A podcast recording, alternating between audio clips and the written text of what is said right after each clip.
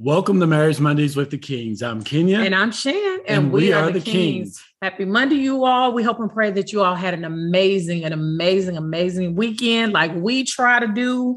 Um, we want to welcome you for another show of Marriage Mondays with Kings. Marriage Mondays with the Kings is brought to you by Christian Humor forward slash inspiration, which is a group that's designed to uplift, inspire, and bring humor to everyday life in a Christian way. If you are in the social media, please check them out simply by going to search them on Facebook at Christian Humor forward slash inspiration. Then we have Hope, which is helping our patriots evolve. Hope is a space for all veterans and their loved ones to come and feel like they are understood. Veterans around the globe suffer every day from a pain they cannot escape. Hope offers encouragement for those who are searching for a place to connect. Let us be a supportive resource as you travel along your journey. Hope is not for mental health services. For that, you will have to find a supportive mental health resource within your community or at your local Veteran Health Administration. For more information, please visit their website at hopeveteranstrong.com. Are you looking to buy or sell a home? Prolific moves start here with Prolific Realty.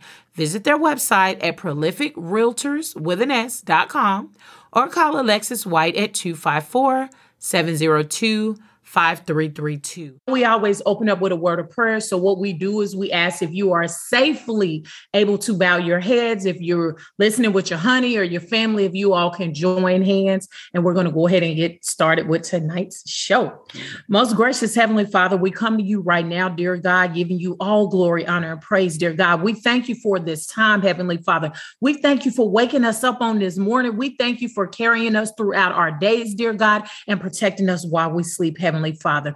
Dear God, we come to you right now in the name of Jesus, dear God just lifting up every marriage to you, every individual that's joining on tonight, dear God. You know what each individual is going through, dear God. We ask that you would just touch and you would just come in like never before, dear God. Have your way in their lives, dear God, in the name of Jesus, dear God. Dear God, we come before you, dear God, as this month is a month for mental health awareness, dear God. We ask that no one suffer in silence, Heavenly Father, that individuals would seek the help that they need, dear God, that there will be no shame in it, Heavenly Father. Dear God, we ask that anybody that they connect with in in in getting help, dear God, that you would just bless it, Heavenly Father. Dear God, that the individuals will be made whole, dear God, in their minds, in their bodies, and in their souls, dear God. We ask a special prayer for Kenya and I, dear God, and the guests on tonight, that you would just be in the midst, Heavenly Father, that you would just go forth like never before as you speak through us, dear God, that a word would be said, Heavenly Father, that will bless the hearers of tonight's show, dear God. Dear God, we ask that there will be an unction in individual spirits, dear God, that they would no longer, as I said earlier, suffer in silence, but they would seek the help that they need, Heavenly Father. We ask that you would bless the stations that this will be aired on, dear God. We ask that you would just continue to just have your head in everything that is done, Heavenly Father. We thank you so much, so much for this time, dear God. We ask that you will continue to have your way. In Jesus' name we pray. Amen. Amen. And our foundational scripture for the show is Matthew, the 19th chapter and the sixth verse, and it reads So they are no longer two, but one flesh. Therefore, what God has joined together, let no one separate. And so, our motto for Marriage Mondays with the Kings, as you all may know, and for those who are new, is helping to build stronger marriages, which lead to stronger families and stronger communities. And our disclaimer views expressed on this show are those of the host, guests, and callers, and are not necessarily those of this station, its management, or other advertisers. The station holds no responsibility for the validity or accuracy of information on this show. And please keep in mind that although we are counseling professionals, the information shared on our show is for ministry educational purposes only. Also, note that the topics discussed are reflective of supporters who contact us desiring to have a deeper knowledge of these topics. No information is shared on our show based upon our counseling experiences. Topics are for the encouragement of marriages, families, and communities as God desires for us to minister.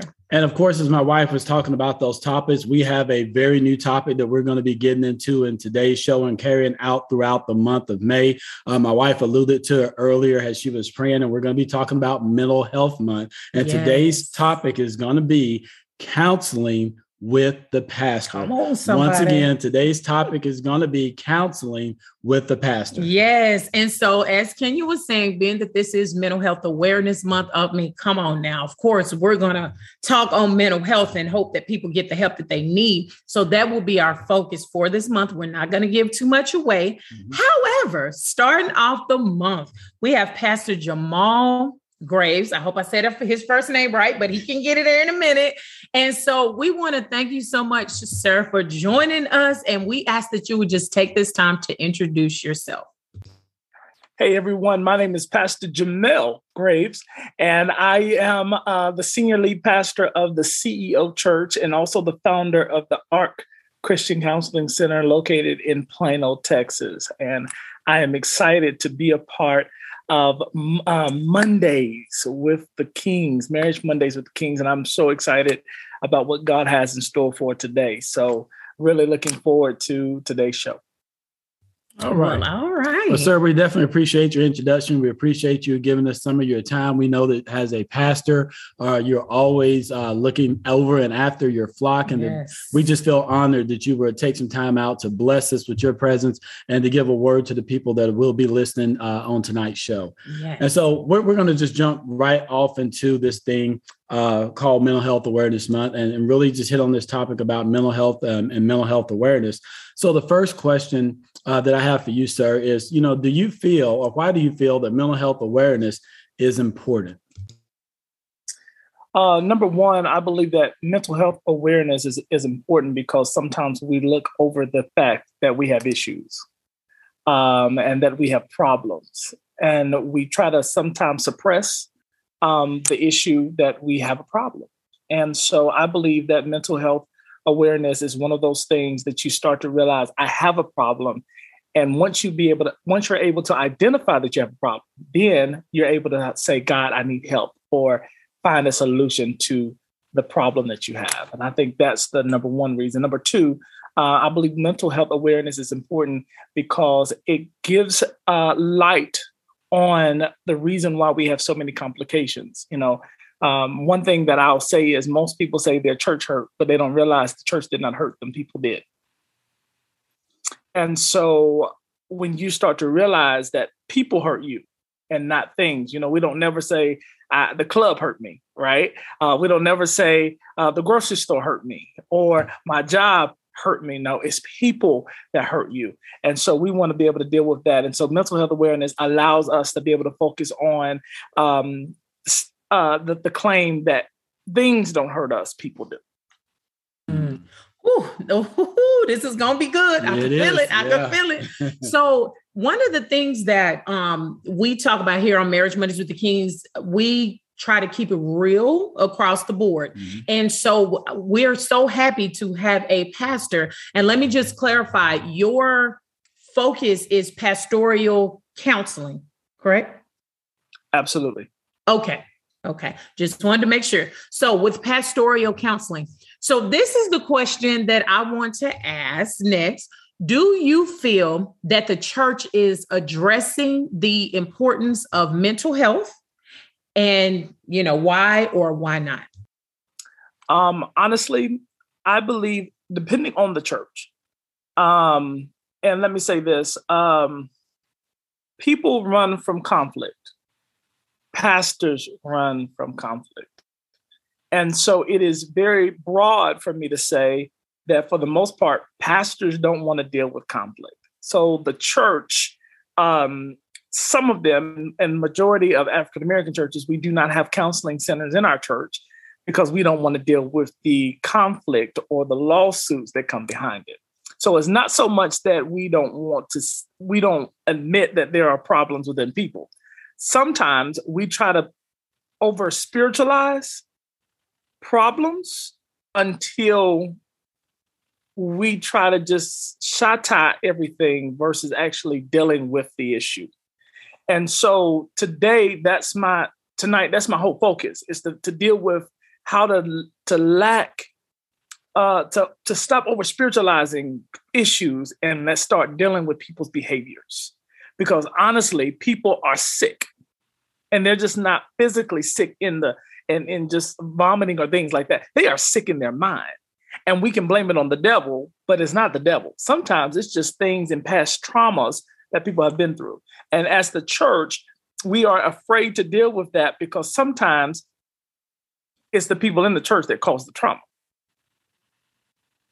And when it becomes the people in the church that cause the trauma, then that's become the issue. It, it was the preacher that slept with the boy. We're not going there. It's the preacher that slept with the boy. It was the preacher that got the young girl pregnant. It was the preacher, right? Or the deacon or the ministers. And because it was the lack of dealing with conflict, we brushed it under and it, and it's caused us to be in the place that we are right now, presently. I don't understand how when our head hurts or when our tooth hurt or when that back go out, we are in the emergency room. We are in the doctor's office. We have no issue with that at all. Like we we semi got an attitude because you taking too long because I done told you my tooth was hurting and you know my back was hurting. But when it comes to the mental health, we sweep it under the rug. Now, even in the New Testament, and I ain't trying to preach to the pastor, but this is for the people because you know we study these things.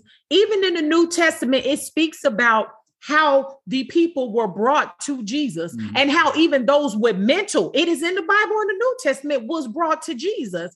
But again, over spiritualizing. Now, a lot of that I believe, and no knock to our elders and ancestors or whatever, we were taught. We were taught to just cast our cares on the Lord and leave it there. And then some other things we were taught, especially in the African American community. Mm-hmm. You know, we're not crazy. So, spiritual bypass, it says it refers to the avoidance of these problematic issues by a person misusing their spiritual beliefs, practices, or experiences rather than addressing the struggle at the level at which it occurs. Now, this is Cashwell and Giordano, somebody from 2014. You know, we didn't, we didn't, yeah. Kings didn't come up with this. However, it says Although this may seem helpful in avoiding the pain in the here and now, in the long run, spiritual bypass is a maladaptive practice. Come on, counsel a term. Um, an example of spiritual bypass is a person driven by an inner need to cover up deep insecurities. Mm, mm, mm, becoming overly involved in services and outreach. Ooh, I'm offended. Ooh, and outreach to others instead of striving for spiritual fulfillment. Okay, mm. come on, Pastor, what you got? So, Paul tells us, forgetting those things which are behind me, but I press towards the mark of my high calling, which is in Christ Jesus. I believe that we have taken scripture out of proportion because he's telling you that in order for you to forget it, you got to press through it we miss that because what we try to do is automatically forget it without going through a process. There is a process to deliverance. There is a process to being free. There is a process to overcoming. There is a process. But what the church has done is that we have quoted so many scriptures until we miss the piece of the puzzle. And that is the pressing in the midst of the hurt. So what pressing means is that I, I just I just thought of something up north. I live I live in North North Dallas, North Texas, north north of Dallas, and they are thinking about building a 380 bypass because there's so much traffic. Let me say it again. There's so much traffic on 380 until they're de- they're determining to build a bypass to be able to go around instead of them being stuck in traffic. What we do is because we do not want to deal with the problem, and we don't want to go through the press. We bypass, and what happens is we get it in scripture. Oh, we should forget what we've been through until we do not go through the system or the strategy or the or the counseling to get through to be able to see the fullness of God. So we bypass it. We bypass the the the the we overcome by our testimony. In order for us to overcome by our testimony, we must endure a test. And what if what we have been through is a part of our test, but we cannot have a testimony until we have pressed through and gone through the steps we need to go through to get to where God has us. And I think that's the, the one of the biggest problems that we have is because we want to overcome and forget things quickly. For instance, if something happened to us yesterday, we want to forget it tomorrow so we can move on with our lives. But what happens is it lies dormant in our hearts. Dormant means that it's not going away, it's still there. And then what happens is, as, as soon as a trigger happens, and then it comes back up. Oh, it's like, oh my gosh, you know, ooh, you know, that, you know, you hurt me just like Jeff hurt me, and you hurt me like such and such hurt me because it was a trigger. You let it sit dormant, but you never dealt with it. You never pressed towards the mark of the high calling, which is in Christ Jesus. Yeah, that, that's good. You know, I, I want to go out there. Um, I, I, work in the area of uh, suicide prevention and, and intervention. Mm-hmm. And um, in some of the classes that I teach, we asked a question why is it that we continue to have suicides? Why do we continue to have problems uh, when it comes in the area of uh, mental health or, or behavioral health? And so I tend to believe that number one, people have to recognize that there's a problem and you have to own that uh, as an individual. Mm-hmm. One of the second things that I truly believe in that this was not something I came up with on my own. I was doing a little bit of research. I was between Facebook, TikTok, the internet, and I came across a professor that taught this in a class.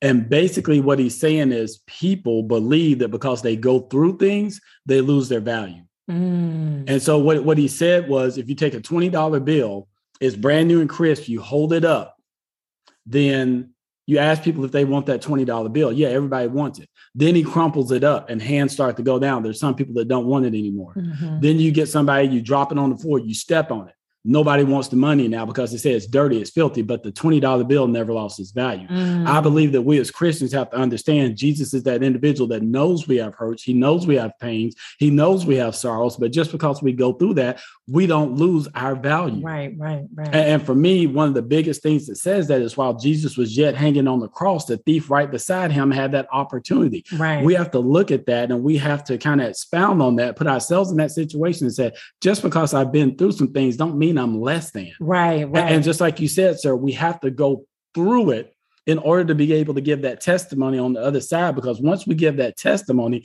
that may be the thing that shot someone else into going through it as well. Mm, Look what you got, Pastor.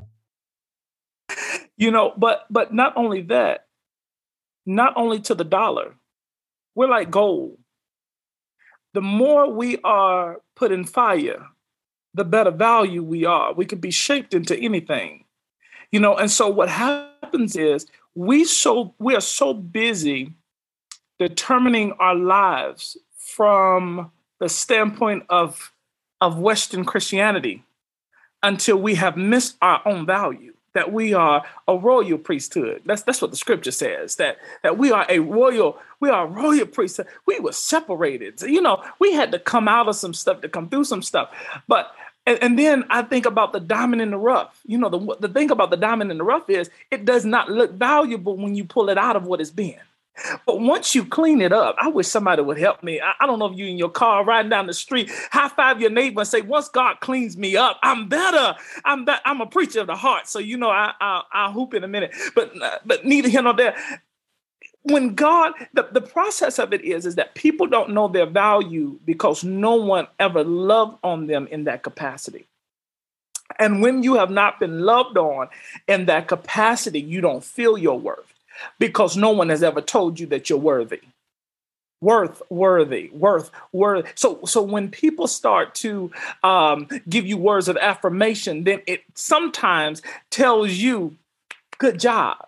But on the other end, when you can encourage yourself, ah, because you got to realize, uh, uh, uh, Jabez said, you have to learn how to encourage yourself. Sometimes people are not going to tell you you did a good job. Sometimes people are not going to tell you that that you that you are who you say you are. But sometimes you got to know how to say to yourself in the mornings, in the in the evenings, in the in the in the midnight hour, how you can say, you know what, you coming out of this, you're going to come out of this with power. But sometimes you got to also tell yourself, I need help and I can't do this by myself.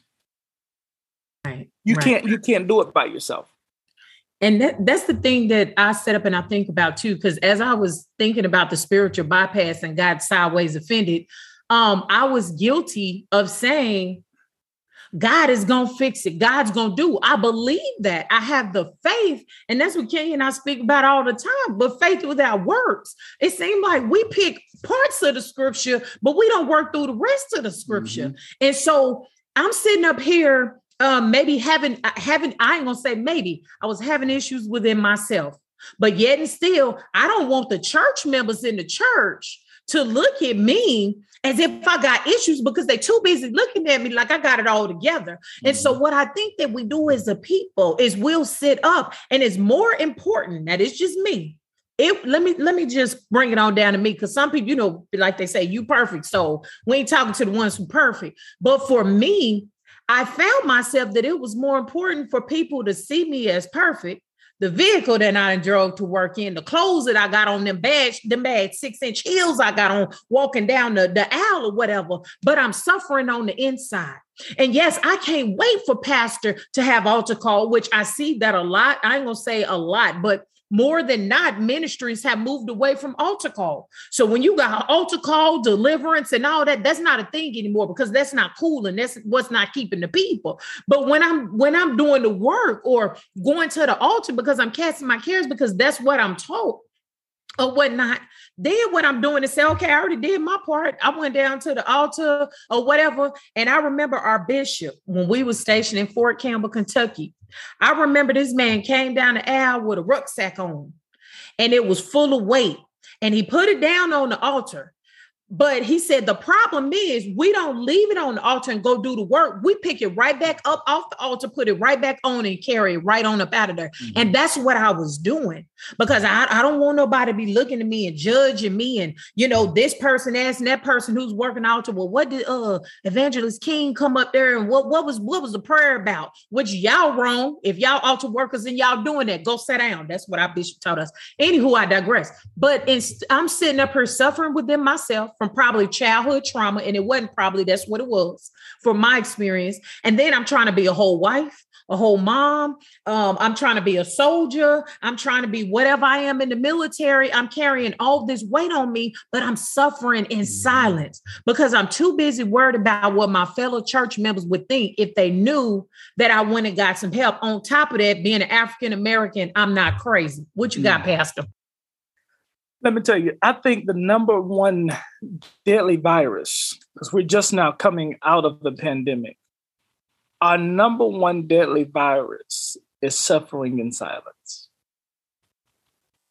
Keeping things quiet is the number one deadliest virus. Um, transparent.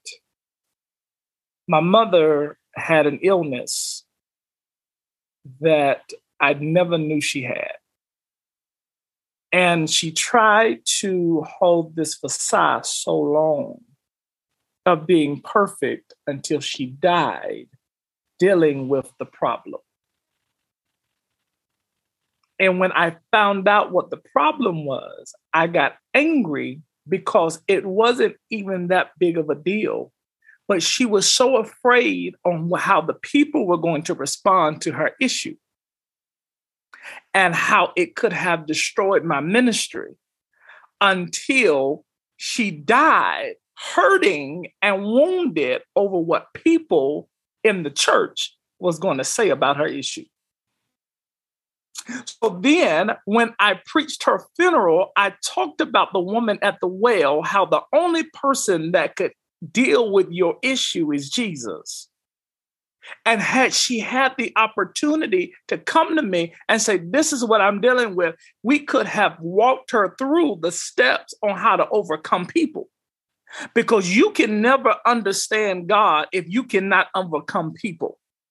Because God will be speaking to you, but what you hear in your ear is going to speak louder than what God is saying to you right then and there. So, the most deadliest killer, in my opinion is you keeping secrets that hold you bound, that hold you mentally, physically, emotionally bound. If it happened, this is the thing do not cast your pearls into swine. We say that, right? You got to learn how to communicate with the right person.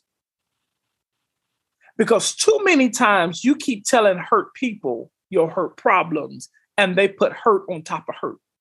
You need to go to somebody that at least is halfway healed or in a better position than you to heal your problem, help you walk through your problem so you can get to the other side.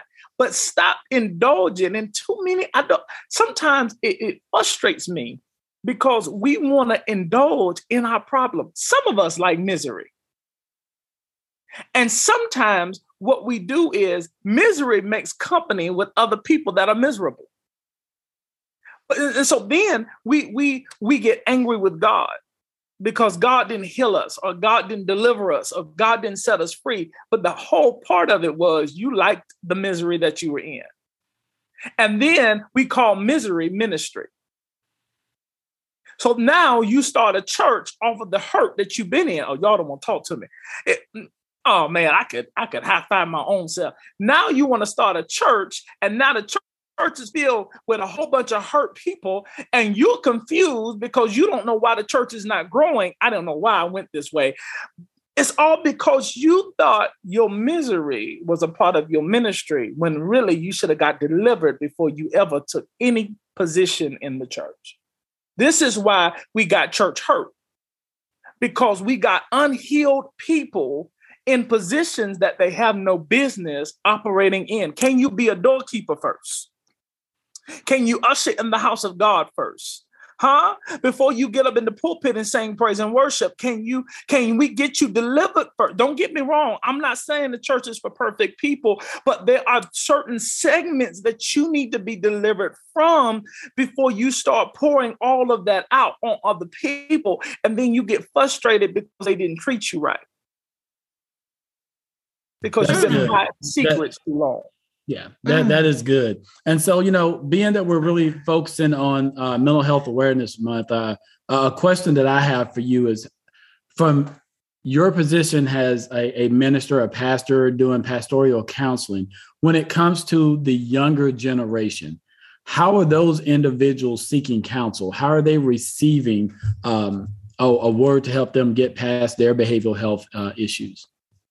I'm going to say this. Um, most millennials, Gen X's coming in, Gen Y, Z's, all of them, because all it's just so many of them, X, Y, Z.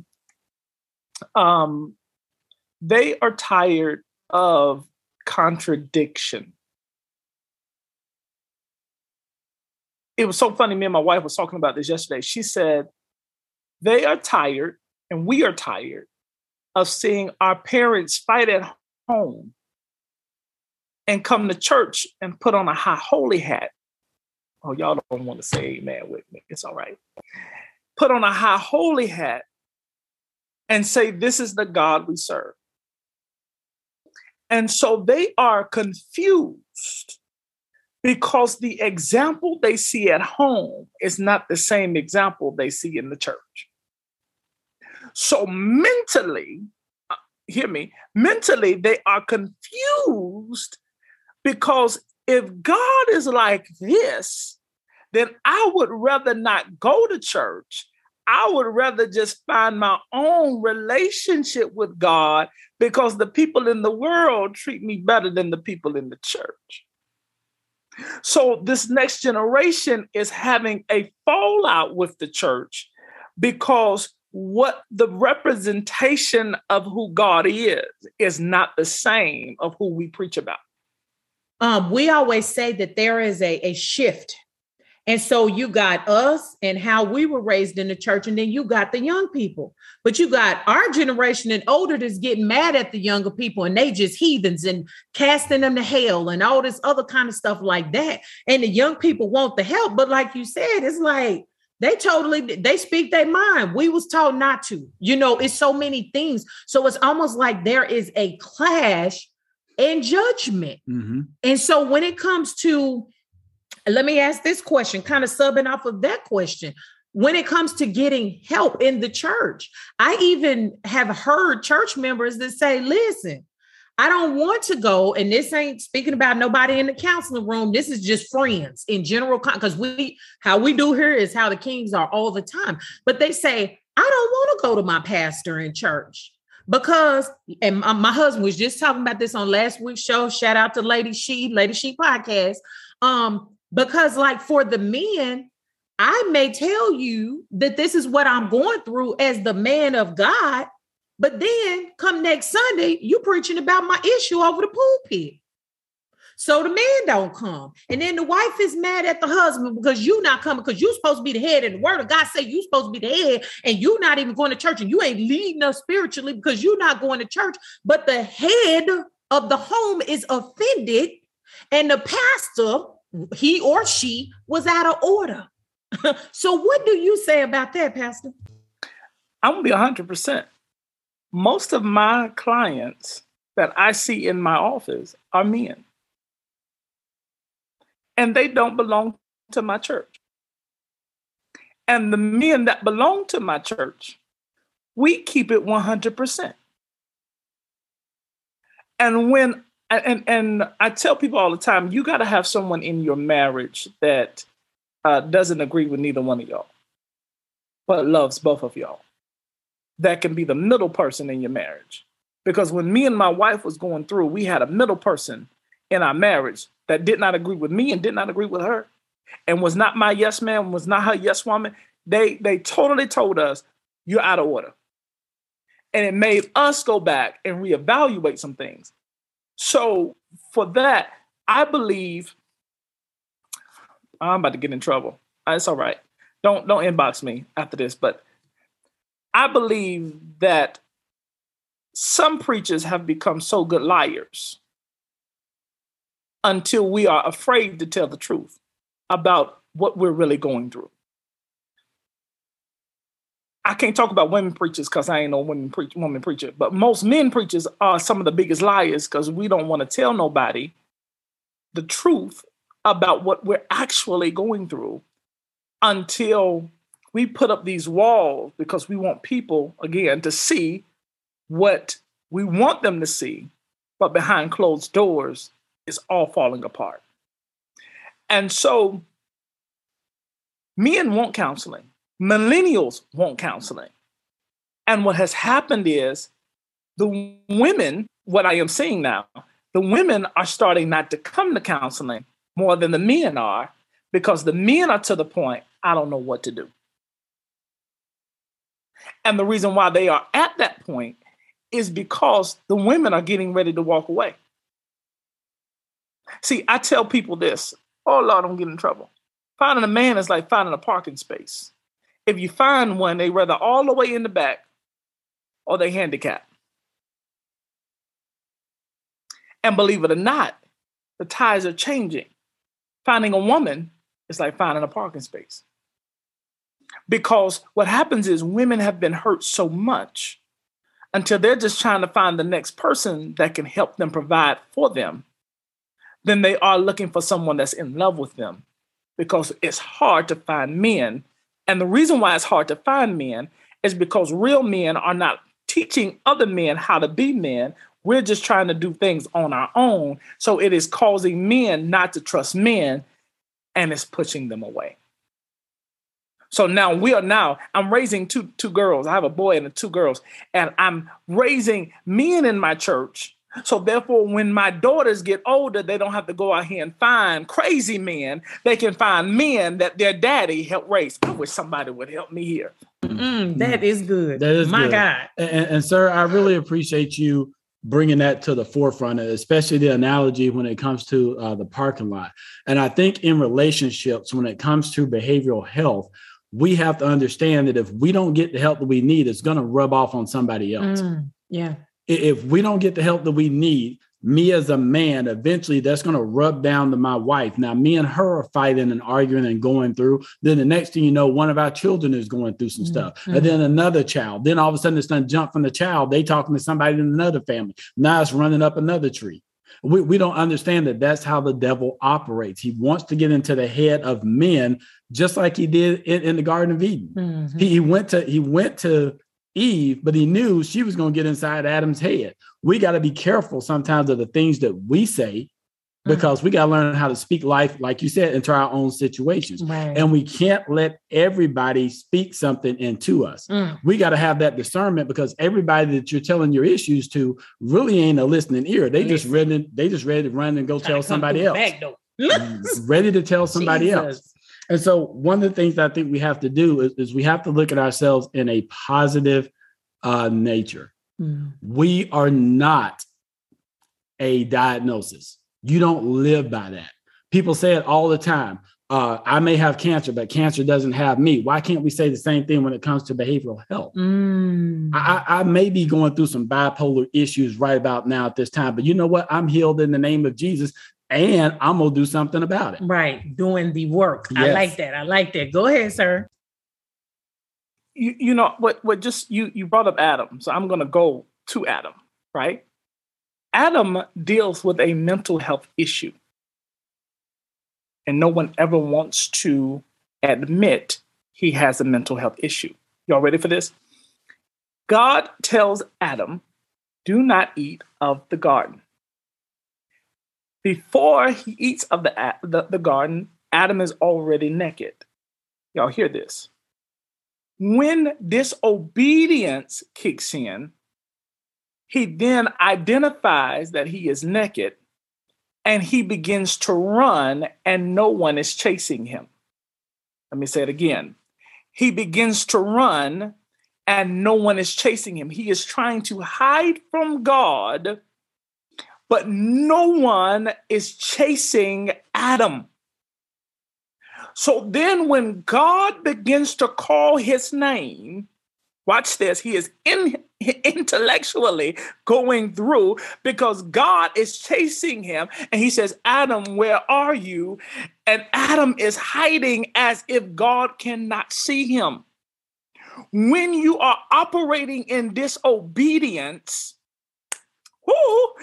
and you think that there is no problem, then you begin to run from God. The number one reason why some of us blame other people is because we did something we had no business doing, or we got caught up in something we had no business getting caught up in. And when God begins to call our name, we operate in Adamology and we start running from God rather than running to God. My God. I from- like that. You said Adamology. Yeah. Ooh, I ain't never Mhm. heard of that before. That thing. Okay, let me settle. Let me Yeah. settle because I done got excited. Look, like they say, you preaching yourself happy. there you go. Okay, so we can tell just by you speaking that you sound really passionate about the work that you are doing about pastoral um, care counseling. So, why do you have such a passion for this work? I have a passion because I was once broken. Um, I was broken in the concept of not being able to have an outlet. Uh, like you said in the beginning, pastors were some people that if you did tell your business to, they would tell it over the pulpit. And I believe that God is raising up a generation of pastors after his own heart. I've never heard God tell somebody else my secret. God might have told them my problem, but he never told them my secret. And how many times have we told someone our secret and our secret got out?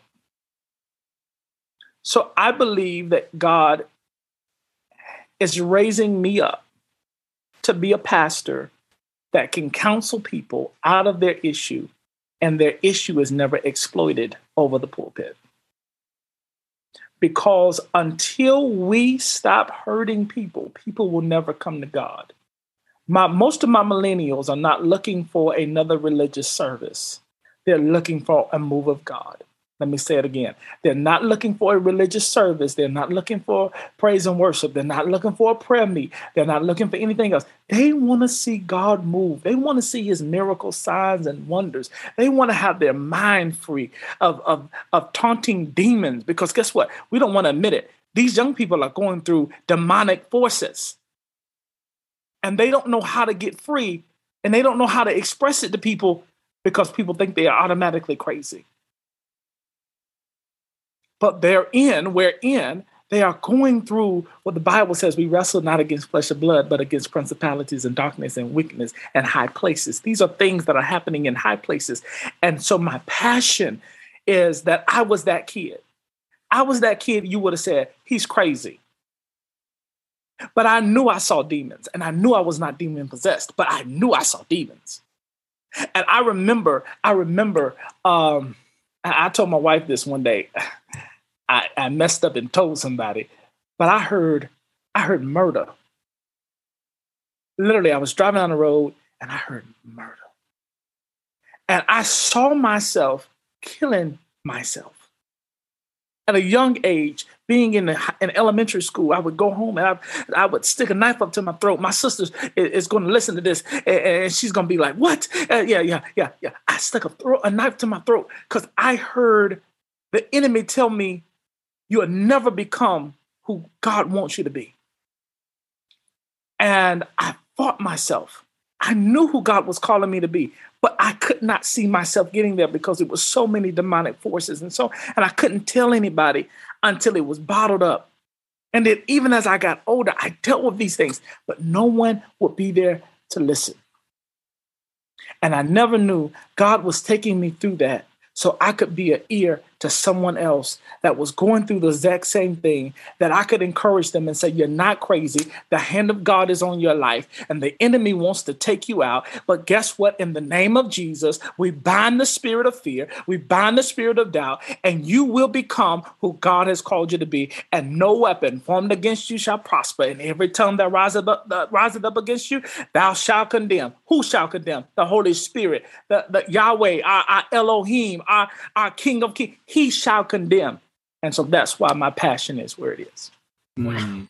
Yes. Oh God, this this is good, sir. You know, I want to I want to thank you for as, answering that question about passion. Mm-hmm. Um, I went through that a lot um, in my line of work, and what I've had to tell individuals is this: I don't know if somebody else could have said this. It's something that just popped in my spirit one day, and I told the individual, if you don't understand my passion, you'll never understand my purpose. Mm. Oftentimes, when we were dealing with stuff on our own, it is God in the midst of that said, I need to use you right. to come up out of this so you can drag somebody else up out of this. Mm-hmm. What I tend to see when it comes to behavioral health is that individuals kind of look at themselves like the woman with the issue of blood. Mm. They want to run to everybody else instead of the people that can do them the most good that's going to help them. Mm-hmm. And so, what I would say, if, if I had to preach a sermon, I would say, you know, y'all need to learn how to press your way. Mm. And it's not always about trying to get to the hem of the garment of Jesus,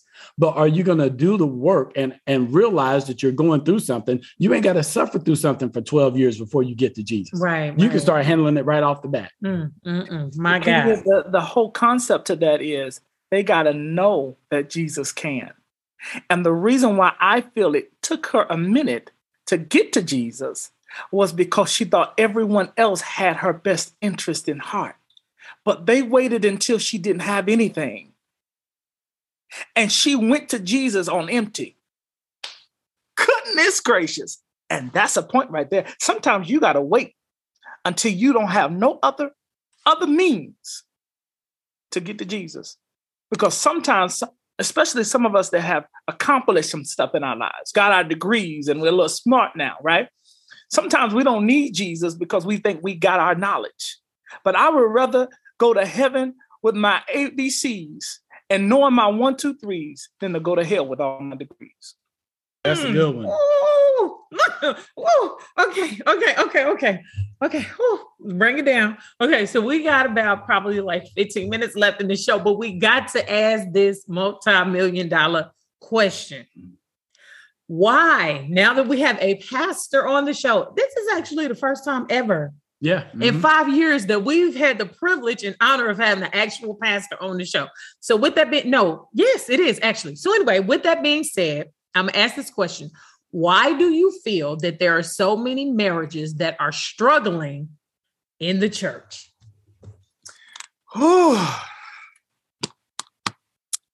marriages are struggling in the church. Ooh, I'm gonna hit something, Jesus. Y'all pray for me. Because we are certified liars. we don't want to tell people how to have a successful marriage. We are scared because we have been in the church so long, there are no guidelines to the marital bedroom. And what we try to do is take bits and pieces out of the scripture to dictate what we can and cannot do. Wherein the Bible tells us, not taking it out of context, the marital bedroom is not defiled. Lack of communication tears a relationship apart. And there are usually three things that destroys a marriage lack of communication, lack of sex, and the third thing, lack of money. Want to ever break up a marriage? Those are three things that's going to destroy a marriage, right? And for communication, we say take it to God, take it to the Lord in prayer. Wherein the problem is not between you and the Lord, it's between you and your spouse.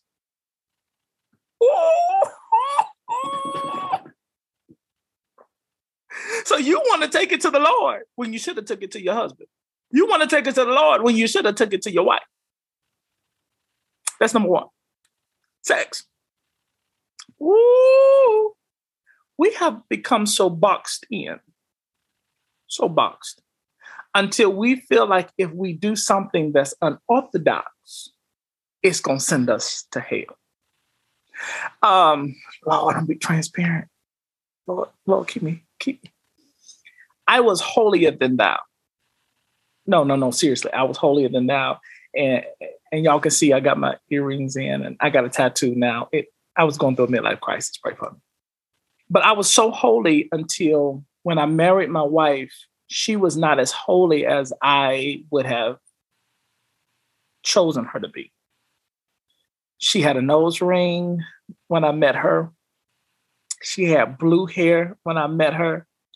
And I, I call them stripper stockings. They're not them fishnet stockings. That's what she wore. And when I met her, I loved her for her, but I tried to change her because of who I thought the church needed her to be. Hear me. So I started to change her to being this hat wearing, uh, church suit wearing female, and that's not who she was. I wanted her to become my first lady and did not want her to become my wife. So I put her in a category that I thought she needed to be in to, to make me feel better about me. Oh, now see, that's not, y'all didn't want that kind of honesty. I wanted her to look like what I needed her to look like. So then when I got around my boys, they would say, Ooh, I wish I had a first lady like that. But I did not realize I was killing the, the her that I married and the woman I loved, but trying to make her to be what I wanted her to be. So fast forward, uh, I started to do all these different things and started to kill her, and I was helping me, but did not realize the problem was not her, it was me. So then I started being so holy. Then my wife somehow, I don't know how it happened. Let me tell you when it started the pandemic. The pandemic helped me find out that I really was not in love with my wife. I loved the things she could do for me and was not in love. So then we had to come in and start learning how to love each other as friends and as husband and wife and not as pastor and first lady. And it took some time for me to get there. Let me tell y'all, it took me some time.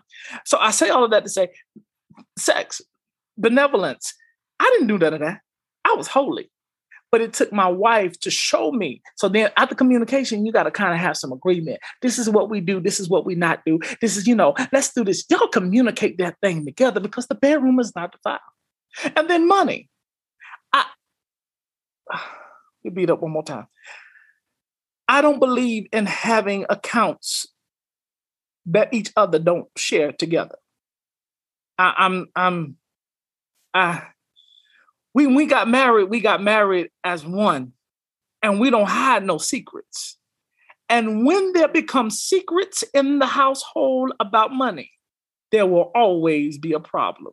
I don't care who you are. You can call me right now and say, uh-uh, Pastor, you a lie. The devil is okay. Try me. If there is not no money in my account, she does not have access to. And there is no money in her accounts that I don't have access to. Because if we go down, we're going down together. And if we go up, we're going up together. We got to stop telling these lies to ourselves. Oh, well, she had a life before mine. You're right, before yours, but now y'all are together. And if you start creating those avenues now, you're going to keep having problems forever. Right. Oh my God. Yeah. And, and, and sir, you, you're absolutely right. And I Jesus. think what we fail to um, realize, and you said it so eloquently, is that a lot of times when we have behavioral health issues, right, a lot of it stems directly from marriage. Mm. Uh, it could be that issue where you have a uh, a spouse that's mouthing off to her husband, trying to get him to be like the pastor. Mm. And because of that, he starts to have low self-esteem because now we're doing what the Bible told us not to do is compare ourselves one to another. Yes, yes. And so yes. now this individual feels if I don't live up to a certain standard, I'm not meeting the standard of my wife. So now I gotta lie mm. and put on a facade in order to make myself feel better. So mm. the more I act, the deeper in my mess I go. Come on. And oh, then Lord once I Jesus. finally get to that point where I realize I'm at a point of almost no return, it's harder to pull that person out because right. you've been playing and acting for so long. Yes. And it puts you in that mindset where you may have a split personality.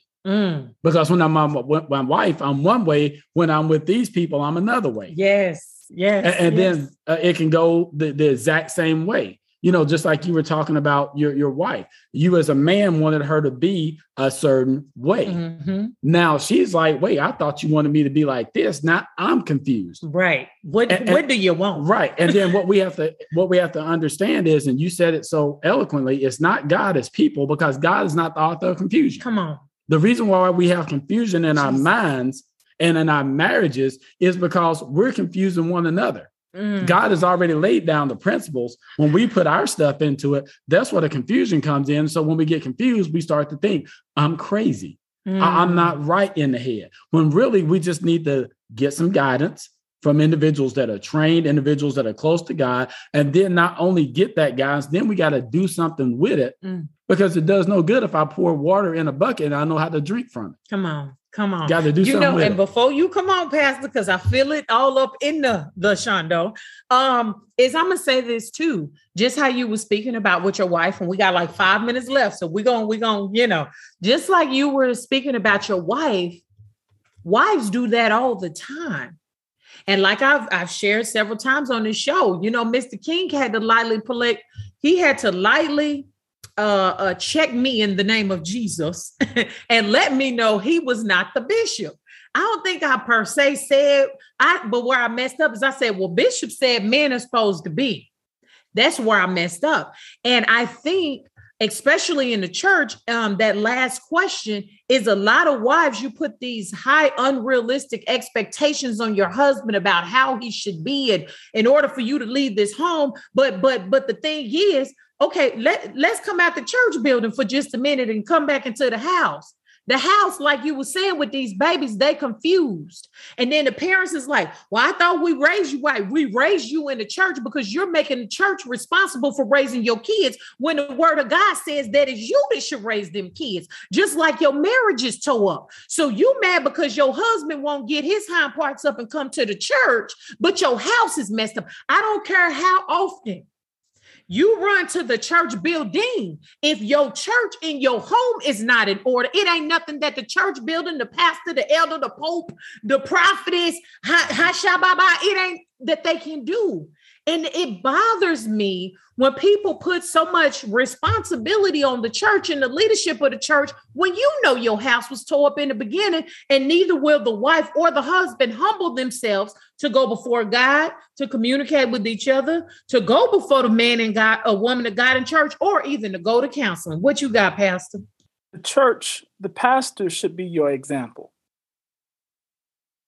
Pastors, we should lead by example. And when the people of God begin to idle us, then we are no longer leading by example. We are dictating and controlling people's minds. Then we are operating in witchcraft. Oh, y'all didn't want me to go there. We are operating in witchcraft. And this is why people are in bondage because now we're not leading by example. When I go to a church and I don't see the pastor serving too, I have a problem because that lets me know that he is now not leading by example. He just wants people to serve him. So when I see, so, so, so I did something. I know we got two seconds, right? I did something in December. I shut our church down and people thought I was crazy. I thought I was crazy. We had people, we had 50 people. We, we were good, right? And the Lord said, shut it down. And I said, God, why? He says, because what's happening is, is that people are starting to idle you and have gotten comfortable with you. Wherein, if they are not serving with you, then this becomes another church that's operating out of Christendom, that's operating out of witchcraft, and my presence is not there. So then the spirit of Ichabod comes in. That means that the spirit of the Lord has left the family. Just not the church, it was the family. He had left the family, he was no longer there. And God says, No, shut it down. And sometimes you got to know as a leader when to say enough is enough. You're now idling me, and it's time for you to go. It's time for you to see. Let me tell you something. If a woman serves her pastor more than she serves her husband, that's a, that's a, you're operating out of order goodness gracious.